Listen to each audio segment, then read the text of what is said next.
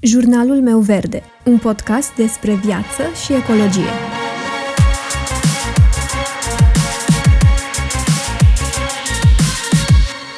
Bună, eu sunt Alexandra și tu asculți Jurnalul meu verde, un podcast despre viață și ecologie.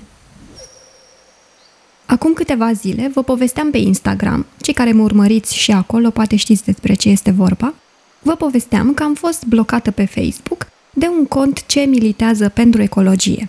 Nu vă gândiți, nu am făcut nimic nasol, nu am jignit, ci doar mi-am spus părerea într-un mod respectuos cu privire la subiectul despre care postase această pagină.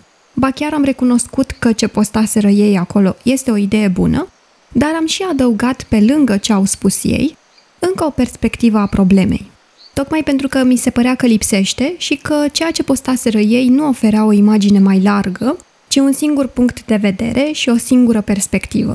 Însă, la 2 zile după asta, mi-am dat seama că nu mai pot comenta pe pagina lor, că m-au blocat. Și pe lângă asta, am observat că lipseau din comentariile pe care le văzusem în urmă cu 2 zile. Se pare că între timp le-au șters. Ceea ce m-a făcut să-mi dau seama că, practic, pagina lor nu este deschisă discuțiilor și dialogului, ci este disponibilă doar celor care aprobă cu desăvârșire mesajele lor. Iar asta m-a făcut să încep să-mi pun întrebări și m-a împins să analizez acest tip de comportament. Pentru că, pe de o parte, înțeleg momentele în care blochezi pe cineva care te înjură sau se comportă nerespectuos și inadecvat, însă, în același timp, cred că este bine să și deschidem discuția despre cât e de periculos să mergem mai departe de atât și să ajungem să ne înconjurăm precum pagina despre care vă povesteam, să ne înconjurăm doar de oameni care sunt categoric de acord cu noi și care ne aprobă, dar nu ne provoacă să gândim sau să ieșim din zona de confort, din zona de confort a propriilor noastre gânduri, credințe și convingeri. Iar asta se aplică atât în momentul în care vorbim despre sustenabilitate, ecologie și lucrurile ce țin de mediul înconjurător, dar și la modul general, despre orice alte subiecte ar putea fi vorba, politică, știință, artă și așa mai departe. Așa că în episodul de azi vom povesti despre aceste lucruri. Vom discuta despre ce anume ne face să ne înconjurăm doar de oameni care gândesc la fel ca noi și despre pericolele la care ne expunem dacă facem asta. Dacă trăim doar în bula noastră și nu ne lăsăm provocați, să zic așa, dacă blocăm cu totul alte păreri, alte opinii care sunt diferite de cele pe care le avem noi. Și prima întrebare din mintea mea după acest incident a fost de ce pagina respectivă a reacționat astfel. Pentru că nu am jignit, nu am denigrat, doar am adăugat încă o perspectivă la perspectiva postată de ei. M-am întrebat, de ce mi-au blocat posibilitatea de a comenta? De ce au șters majoritatea opiniilor diferite postate de alte persoane ca răspuns? Și de ce aplaudau și aprobau în comentarii pe cei care îi aprobau în același mod categoric la rândul lor? Iar aceste întrebări pot fi formulate și cuprinse într-una singură. Și anume, de ce unii oameni aleg să se înconjoare doar de oameni extrem de similari în credințe și refuză din start și categoric să asculte măcar opinii diferite? Eu personal am găsit 4 răspunsuri posibile la această dilemă.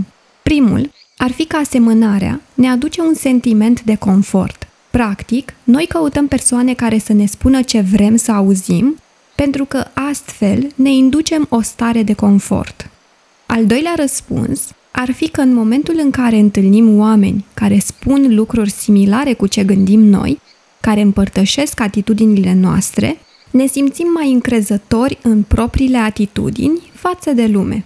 Al treilea răspuns este acela că presupunem faptul că este mai probabil să fim plăcuți dacă cineva are foarte multe lucruri în comun cu noi și, la rândul nostru, suntem mai predispuși să ne placă anumiți oameni în momentul în care credem că și ei ne plac. Iar al 4-lea răspuns este că acest tip de comportament ne aduce mai multe interacțiuni plăcute nouă. În momentul în care avem mai multe lucruri în comun cu anumite persoane, este mult mai plăcut să ne petrecem timpul cu ele și mult mai distractiv. În schimb, creierul nostru crede că diferențele sunt o amenințare, că diferențele ne pot amenința. Așa că ne trezim că angajăm oameni care nu ne challenge-uiesc, care nu ne provoacă în niciun fel. Căutăm oameni care gândesc la fel ca noi. care au aceleași gusturi ca noi. Găsim confort în propriul punct de vedere pe care îl avem, pe care ni-l formăm de la bun început.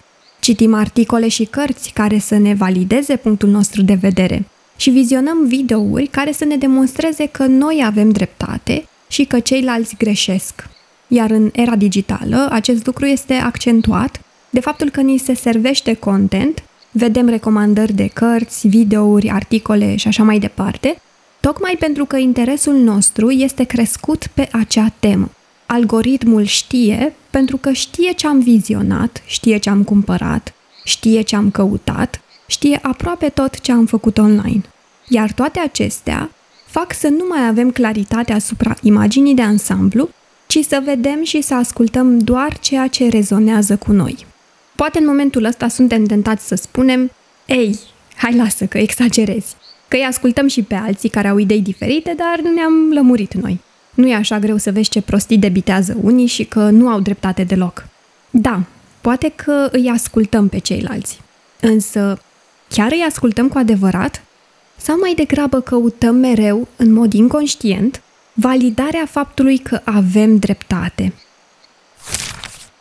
Această bulă în care ne retragem, dorința de a ne înconjura doar de oameni care să ne aprobe, doar de oameni care să vibreze în același fel ca noi, dorința noastră de a ne feri de oameni care gândesc diferit sau care au alte opinii decât ale noastre, pe diferite subiecte, toate acestea ne fac mai mult rău decât bine. Și să ne uităm la asta în contextul sustenabilității. Sustenabilitatea este un subiect extrem de complex. Nu ține numai de protejarea mediului înconjurător, ci ține și de echitatea socială, adică sănătate, calitatea vieții, educație, și ține și de economie.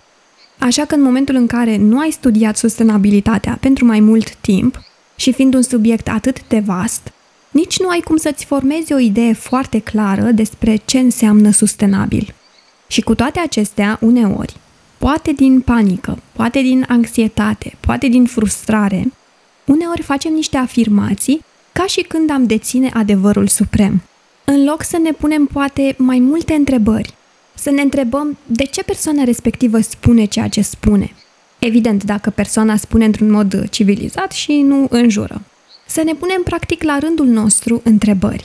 Cred că această atitudine nu doar că ne va ajuta să înțelegem mai bine lumea și situația din jurul nostru, dar ne va ajuta să creștem comunitatea oamenilor interesați de viitor și de sustenabilitate. Să creștem comunitatea oamenilor care vor să se implice. Pentru asta, trebuie să ne păstrăm mintea deschisă. De exemplu, să milităm doar pentru ecologie, asta nu ne va garanta o lume sustenabilă. Ecologia nu ne va garanta un viitor sustenabil din punct de vedere economic sau social. Un produs eco-friendly nu va dăuna mediului înconjurător, dar poate să epuizeze resurse naturale sau să fie obținut prin exploatarea muncitorilor sau comunităților. Așa că este foarte important să nu ne cenzurăm unii pe ceilalți pentru simplul fapt că avem opinii puțin mai diferite. Opiniile diferite trebuie să deschidă discuții, să deschidă dezbateri și nu să închidă discuții sau să construiască ziduri. Pentru că în momentul în care începem să ne cenzurăm între noi, doar pentru că o idee este diferită decât a noastră, asta nu face decât să ne convingem și mai mult de ideile noastre. Să construim pe baza a ceea ce credem deja și să ne adâncim și mai mult în bula noastră. Ceea ce nu înseamnă că putem evolua din punctul meu de vedere.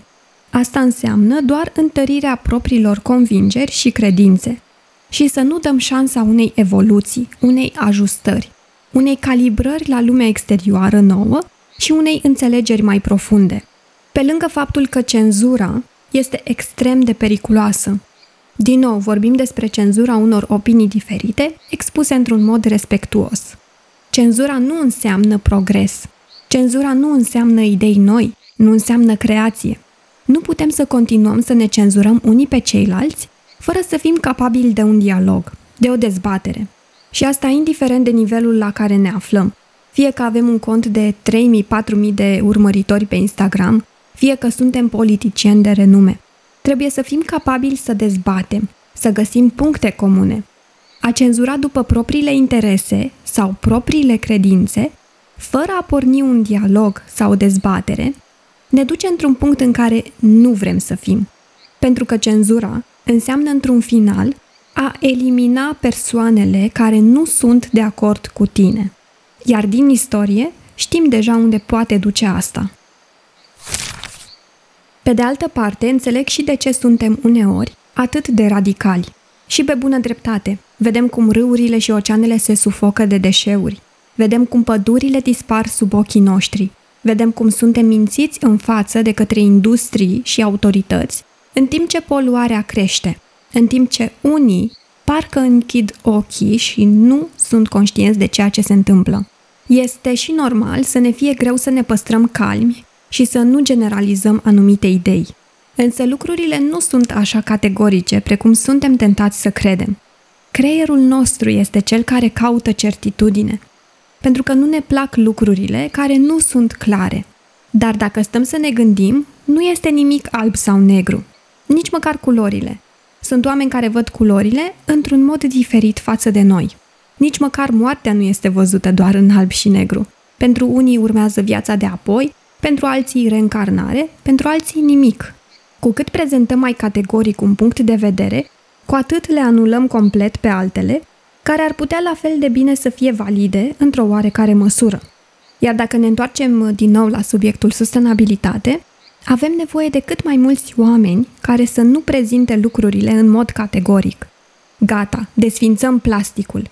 Stai așa că încă mai avem nevoie de medicină, de exemplu, pentru oameni cu dizabilități, până găsim alternative și așa mai departe. Ce fel de plastic vrem să desfințăm?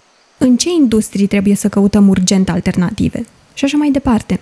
Dacă nu deschidem ochii și nu vedem problema din mai multe unghiuri, din mai multe puncte de vedere, ne-am putea trezi, de exemplu, la un moment dat, că noi, oamenii de rând, vom fi singurii care vom plăti pentru problemele climatice cu care ne confruntăm, că vom fi poate singurii constrânși să facă anumite lucruri, că poate vom fi taxați pentru emisii de carbon, că ni se vor limita libertățile, de exemplu, libertatea de mișcare, și asta pentru a reduce emisiile de carbon.